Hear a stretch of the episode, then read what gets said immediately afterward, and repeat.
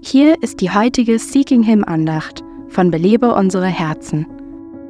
Vor einigen Jahren stellten die Mitglieder einer Gemeinde in Maine fest, dass schon eine kleine Verunreinigung sehr gefährlich sein kann. Mehrere Gemeindemitglieder hatten sich Kaffee aus dem Kaffeespender genommen, bevor sie zu einem Treffen gingen.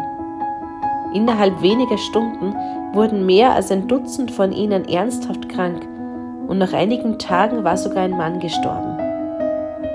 Ermittler fanden heraus, dass jemand aus Rache etwas Arsen in Pulverform in den Kaffeeautomaten der Gemeinde getan hatte.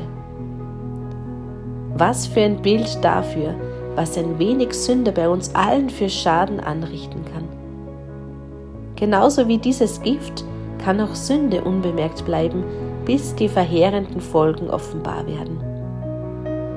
Paulus sagte, Wisst ihr nicht, dass ein wenig Sauerteig den ganzen Teig durchsäuert? Genauso wie ein wenig Hefe einen Brotteig aufgehen lässt, so wird auch ein wenig Sünde sich auf uns insgesamt auswirken.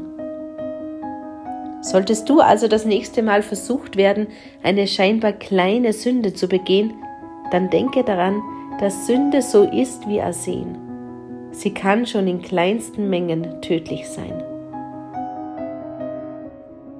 Belebe unsere Herzen ruft Frauen zu Freiheit, Fülle und Frucht in Christus. Weitere Informationen auf belebeunsereherzen.com.